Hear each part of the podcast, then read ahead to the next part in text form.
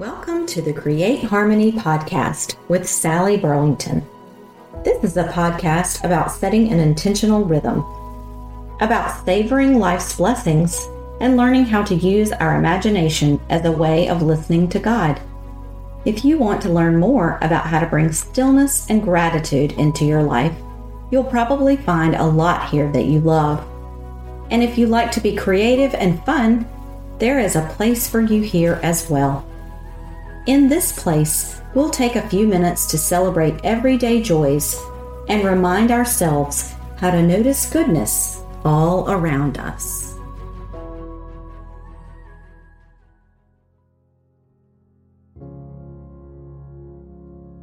Hi there. Welcome back to episode 17 of the Create Harmony podcast. If you've been tuning in for the last couple of weeks, you've been hearing our discussion about deep listening and the benefits of reflecting on your life.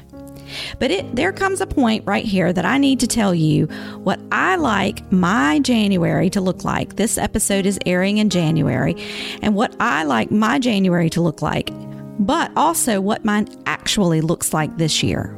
So we'll start with what I want my January to look like. So I imagine the time after the holidays in January to be a time when the calendar is a little more open, the days are darker, and we spend more time at home.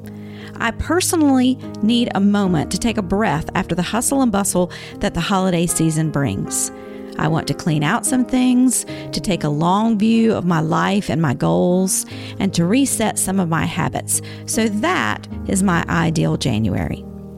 So now I'll tell you about my actual January this year. There are a few short trips scheduled. There are a few too many items on the calendar, and there is lots of coming and going for all the people that live in my household. There is barely time for the routine tasks of our lives between the packing and the unpacking, and certainly no time for cleaning out any closets. In addition to that more full than ideal calendar, I'll remind you that we have a puppy that lives here, so sometimes we're not getting quite enough sleep. So, all those things do not add up to a great long range vision. But this version of January does have lots of blessings in it.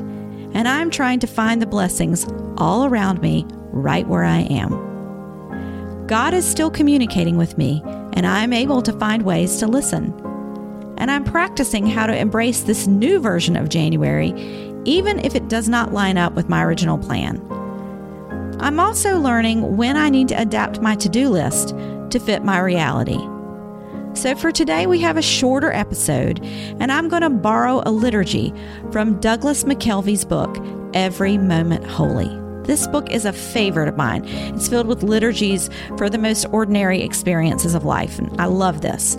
So today's liturgy comes from the ritual of morning coffee, and it goes like this Meet me, O Christ, in the stillness of this morning. Move me, O Spirit, to quiet my heart. Mend me, O Father, from yesterday's harms. From the discords of yesterday, resurrect my peace. From the discouragements of yesterday, resurrect my hope. From the weariness of yesterday, resurrect my strength. From the doubts of yesterday, resurrect my faith. From the wounds of yesterday, resurrect my love. Let me enter this new day aware of my need and awake to your grace. O Lord, Amen. I hope this offering was a blessing to you today, and hopefully you felt inspired to adapt to whatever your circumstances are. May you find the blessings when your plans do not line up with your visions. May you learn how to deeply listen right where you are. May it be so and until next time, peace.